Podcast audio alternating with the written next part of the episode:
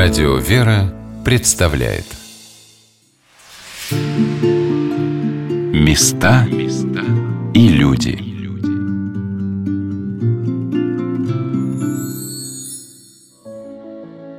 Дорогие друзья, у микрофона Юлия Бочарова.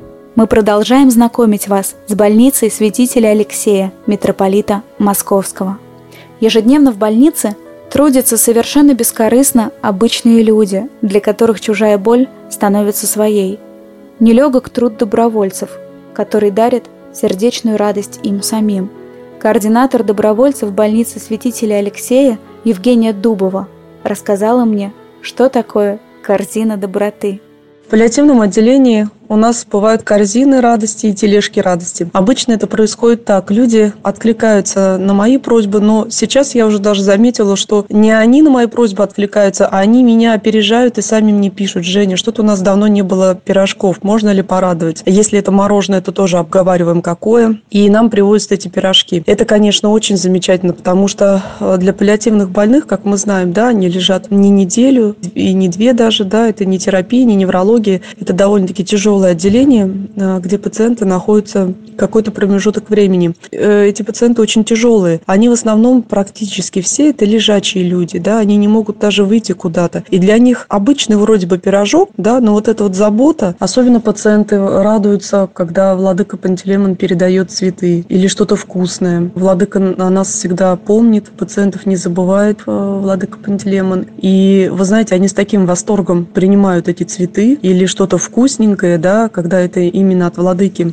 Сам владыка очень часто посещает паллиатив, общается с пациентами, с пациентами. И вы знаете, он так это трогательно делает. Он э, просто приходит, просто заходит в палату, здороваются, общаются, вот садится рядышком и общается обо всем с пациентами, спрашивает, как их здоровье. Но он это делает с такой теплотой и любовью. Пациенты просто озаряются, когда они видят владыку, как им это важно. Да? Каждому пациенту хочется заботы, внимания. Владыка обладает таким даром, он э, дарит это людям. Ну вот, и мы очень рады, что Владыка посещает паллиатив. Однажды Владыка приходит в паллиатив, и у него красивая корзина с белыми розами. Я, увидев эту корзину, ну, я, я ее безумно просто захотела, думаю, как бы хорошо мне бы тоже с ней ходить по палатам. И я дерзнула так Владыке сказать, я говорю, Владыка, какая красивая корзина. Он говорит, Женечка, я тебе ее подарю. Я думаю, ну неужели? Мне прям замерла так внутри. А Владыка пока обходил палату, и мне в этот день надо было прям уже бежать, э, дочку забирать из садика, и я очень хотела остаться. Я думаю, ну все, корзину, наверное, я не получу. Вот так вот грешным делом подумала. Вот, и представляете, мое удивление, я прихожу на следующий день, и э, мне говорит, Женя, Владыка оставил корзину. Я говорю, да, он уже уходя вспомнил, что обещал тебе корзину это подарить. Я очень обрадовалась, и до сих пор с этой корзиной хожу, и пациенты каждый раз ее рассматривая очень радуются. Она необыкновенно красивая, такая прям праздничная. Я туда кладу теперь пирожки или мороженое, как раз вот Владыка тоже ходил с этой корзиной и раздавал э, вкусности пациентам. Теперь она у нас э, стоит в Сестринской. Я ее убираю подальше, повыше, вот, чтобы ее лишний раз не доставали. И она вот именно существует только для того, чтобы радовать больных. Несмотря на искреннее движение сердца добровольца помогать, порой это настоящее испытание. Меня поразило, с каким трепетом и пониманием относятся к новым, пока еще неопытным добровольцам, координатор добровольческого движения Евгения Дубова. Вспоминаю Леночку, добровольца. Как-то был такой день очень суматошный, и приходит э, доброволец, да, она уже прошла собеседование, она приходит ко мне на беседу, мы с ней знакомимся, и, знаете, она плачет и плачет. Я думаю, да что ж такое? Вообще, добровольцы, они все очень хорошие и очень адекватные люди. И я смотрю на Лену, и я думаю, ну вот, приехали. Она плачет, плачет. Причем я ей еще не показываю отделение. Я ее не провожу вообще по отделению еще. Я просто ей рассказываю, какие у нас больные, какие у нас правила, приход добровольцев. А с каждым добровольцем, конечно, иногда происходит беседа более обширная. Кому-то и часу мало, с кем-то поговоришь 20 минут достаточно. То есть по-разному. И мы с ней договорились. Я говорю, Лена, хорошо, давайте вы не будете в палату приходить. У нас есть э, работа, например, ветошь крутить, что-то там резать. Вы будете в коридоре коридоре. Она говорит, да-да-да-да, мне это подходит. Вот в этот день, я помню, у нас еще была Федерика Деграф. Просто Лене повезло, она попала на эту беседу, она у нас была в Сестринской, Сестринская была вся заполнена. Э, мы все слушали э, Федерику, и Лена, она тоже осталась, попросила разрешения остаться. Я говорю, конечно, Лена, оставайтесь. С Леной мы сейчас очень дружны. Она э, первый раз подошла к пациенту, первый раз, а ходила она тогда очень часто, она лишилась работы, какое-то время не работала, у нее была возможность приходить в паллиатив часто, и она приходила очень часто. И она, представляете, первый раз подошла к пациенту месяц спустя. Она сама ко мне подошла и говорит, Жень, вот я готова, вот я готова покормить пациента, вот можно сегодня? Я говорю, Лена, конечно, я почувствовала, что он, человек созрел. Вот почему я это говорю, никогда нельзя человека насильственно заставлять что-либо делать, тем более вот в таких делах, как помощь другим людям. Человек должен этого сам захотеть. Если он боится, пугается, лучше его пока на что-то передвинуть, что-то поделать, там ту же самую ветошь поскладывать и так далее. Да? Сейчас э, уже год прошел, и она сейчас помогает. Замечательный человек, у нас замечательные отношения, очень искренний человек. Отец Александр тоже поделился своей историей о волонтерах больницы. Встреча с Богом, она всякий раз это чудо. Э, конечно, волонтеры приходят э, по зову такому сердечному. Господь их призывает. Но много очень среди них и людей не церковных. Но через это они воцерковляются. Потому что Господь близок. Как Он сам говорил, что кто пришел навестить меня в больнице, больного, то навестить пришел меня. Я могу как бы свидетельствовать, что очень важно. Люди, попавшие сюда с болью, э, может, с какими-то предыдущими сложными отношениями с церковью, они видят, что к ним отношение порой даже не такое, как дома, а как домашних, что их, как мы говорим, с любовью относятся, ухаживают за ними. И они на эту помощь, пусть не на словах, связаны, звучащие как со Христом, они видят на самом деле в этом действительно любовь. А это и есть как раз Хри- Христова любовь. То есть в этом их, конечно, помощь неоценимая. Они помогают с точки зрения медицинской, там, ухода, квалифицированную помощь они не могут, пока не получит какой-то такой навык и образование. Но вот то, что та черновая, которая не успевает сами медсестры здесь работающие, врачи, э, не как назначение, а именно как такой черновая. Ведь я, когда был еще мирянин и был прихожанин другого храма, он тоже больничный. Это при Первой Градской больнице храм э, царевича Дмитрия. Я ходил там в выходные дни в отделении. Мыл полы, мыл коридоры, вставлял лампы. И разные совершенно. Куда послали? Ходил там в неврологию, ходил в психосоматику. Я сюда был переведен из того храма суда уже как имеющий опыт больничного служения. Для э, выцерковления этих людей это очень важно. Для э, того, чтобы люди, за которыми они ухаживали, они увидели, что есть люди, которые бескорыстно совершенно. Они же бескорыстные все труды. Тоже это очень важно. И они тогда начинают откликаться это. У нас, когда проводил реставрацию один из э, художников, он был не крещенный. Он работал очень долго, может, даже три года. В конце концов, присмотревшись, сказал, что хорошо, я крещусь, но только у вас. То есть мы совершенно его не заставляли. Молились Богу, в то время, когда, так сказать, он не работал. Помогали ему там снимать и ставить леса, что-то приобретали, что-то где-то его поддерживали. В конце концов, он всю жизнь прожив, он уже был под 40 лет, за 40, семья у него уже были, дети взрослые, он, присмотревшись, решил покреститься. Пришедшие сюда даже люди не крещенные, а именно по зову, чтобы что-то совершить, они в конце концов к Богу приходят. Святитель Лука Воина-Синецкий писал, «Источники света бывают разные, яркие, как солнце, луна и звезды, слабые, как коптящая свеча или лампа, малые искры, светящиеся слабым светом. Но все же этот свет, все же это благословение от Бога. Всякий малый свет угоден Богу, и таким малым светом может светить каждый из нас в окружающей тьме. Своей добротой, своей лаской и приветливостью, своим милосердием, святой любовью своей и благочестием вы можете светить в этом мире. О том, почему святитель Лука особенно почитается в больнице, рассказал отец Александр. В общем, как мы сами говорим, у нас есть э, директор в больнице, есть главный врач, там главная сестра. У нас теперь появился и есть, существует наш небесный покровитель, э, главный хирург. Храмы э, в советское время они использовались совершенно по другому назначению, не религиозному. Но в храме, скажем, Козельщанской иконы Божьей Матери, святителя Алексея, там была кафедра хирургии.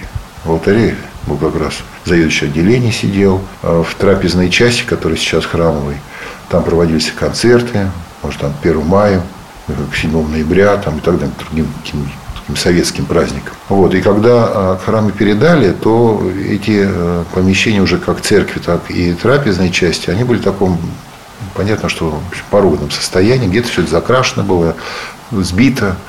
И приходилось э, восстанавливать это все, реставрировать. И вот э, на одной из э, стен, мест, где роспись была потеряна, было решено и получено благословение написать образ святителя Луки, Вольна и Синецкого. Затем ко мне приходит женщина, наша прихожанка, и говорит, что у меня папа попал сюда в больницу, и у нее онкология все показал как раз э, все анализы онкологические. Э, мы в семье молились Луки. А ему надо сказать, что как раз молится при этом заболевании об исцелении. И вот когда хирурги э, во время операции открыли живот, то выяснилось, что онкологии нету. У него была просто там непроходимость. Что было ликвидировано, он отсюда, ну, там, так сказать, с периодом, безусловно, залечивания, но он вышел как бы здоров с точки зрения онкологии.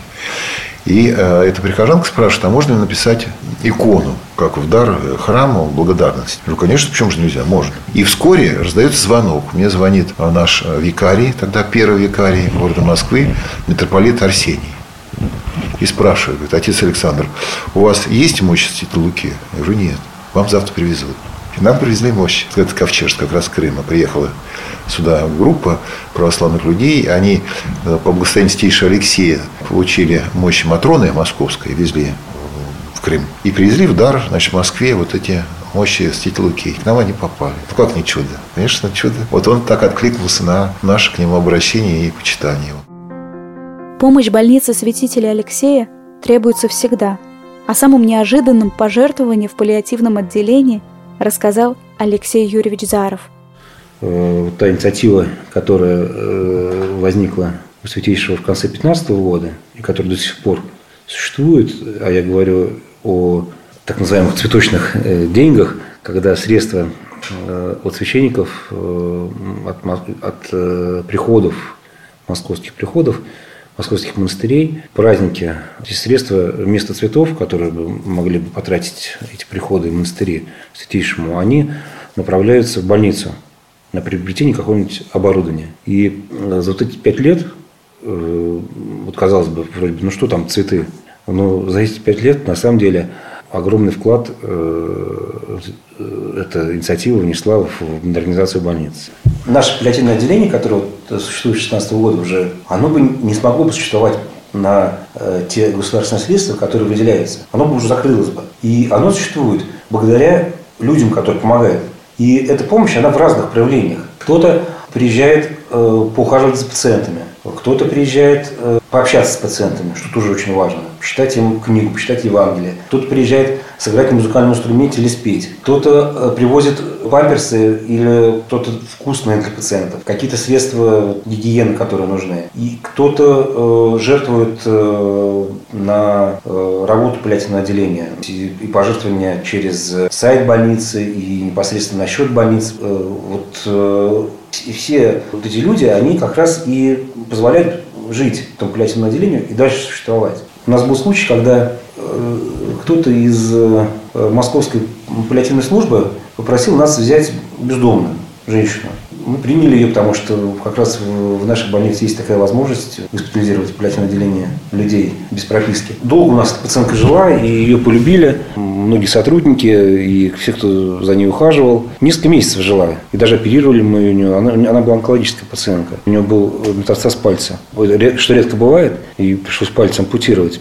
Она оказалась человек с очень интересной судьбой и образованная. И вот она из Крыма была, приехала в Москву. И через какое-то время она она позвала заведующего отделением Валентину Викторовну и сказала, вы знаете, той одежде, которую, в которой я приехала, верхней, ну, пальто, у меня зашито в подложке этого пальто деньги, 2000 долларов. Я бы хотела эти деньги передать больнице. Такая история, которая не может не трогать. И вот такой был вклад от человека, у которого ничего не было, которая отдала все свое последнее. Она и ушла у нас здесь, и мы, конечно, ее похоронили. Так что помощь может прийти совершенно неожиданно. И без этой помощи мы никак не можем.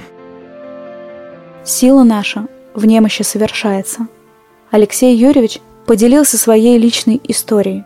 Кроме возможности быть добровольцем, можно окончить учебный центр нашей больницы или пройти курсы в училище Северного милосердия, получить квалификацию младшей медицинской сестры и прийти на работу в паллиативное отделение нашей больницы, чтобы работать младшей медицинской сестрой. Я вот очень рад тому обстоятельству, что моя старшая дочь Евдокия, поступив в Первый медицинский институт, одновременно работает младшей медицинской сестрой по уходу вот в одном из наших паллиативных отделений. Мне кажется, это очень важно для молодой девушки оказаться в таком месте. Это коллектив сестер милосердия, который, безусловно, формирует ее мировоззрение, контакт с пациентами, которые находятся на грани между жизни и смерти, безусловно, тоже влияет на юную душу в хорошем смысле. Скажем так, все такое современное и э, наносное и уходит по-другому человек начинает смотреть на жизнь. И, конечно, в наше время очень важно, что есть такая возможность молодым людям участвовать в этом. Для дочки, для Евдокии таким примером была мама, когда она, будучи студенткой пятого курса ГИТИСа, дочкой известного продюсера, решила не получать диплом в ГИТИСе, а на последнем курсе, даже на практике, прерывать свое обучение и идти работать в больницу Сестра Милосердия.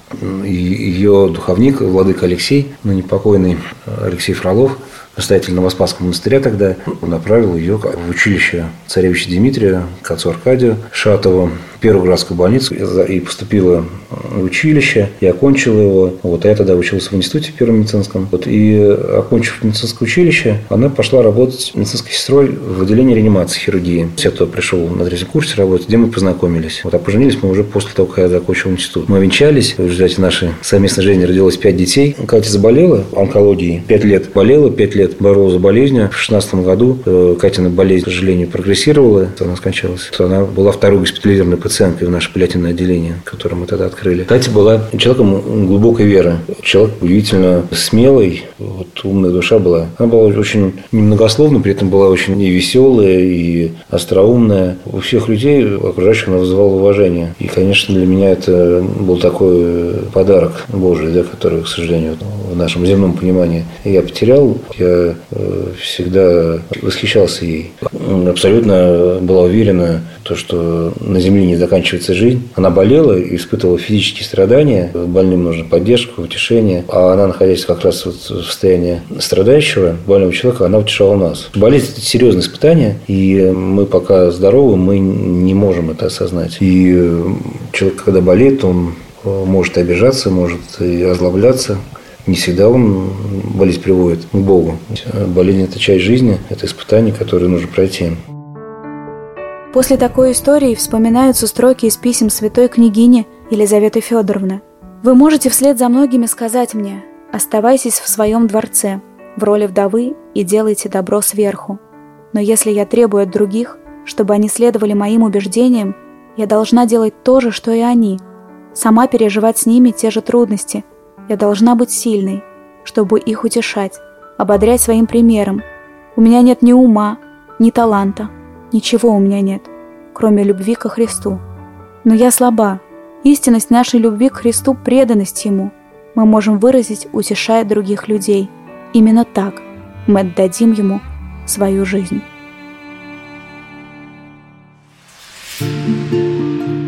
Места и люди.